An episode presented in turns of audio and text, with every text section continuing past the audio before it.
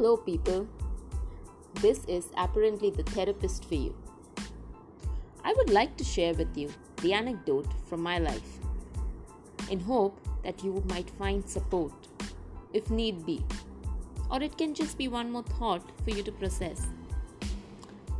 So, today I was thinking of how important it is to stay with your thoughts. I know we have the tendency to overthink and fret over things.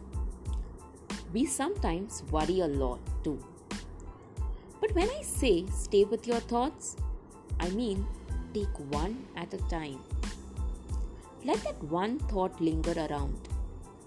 Let's understand why it must have occurred. Analyze it and see if it's helpful.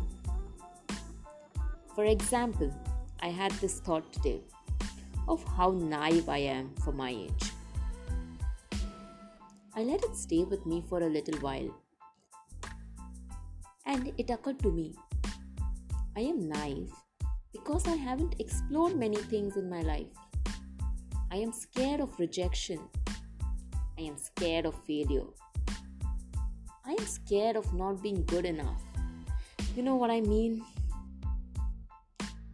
Then I saw a crow fly in the sky and thought, only if the crow thought like me, probably it would never fly like it did. It wouldn't look so blissful in the sky. It then dawned to me how important it's to stay with your thoughts and decide if it's good enough for a second thought. With this thought, I would like to sign off. I'll be back with another thought soon. Till then, this is apparently the therapist for you.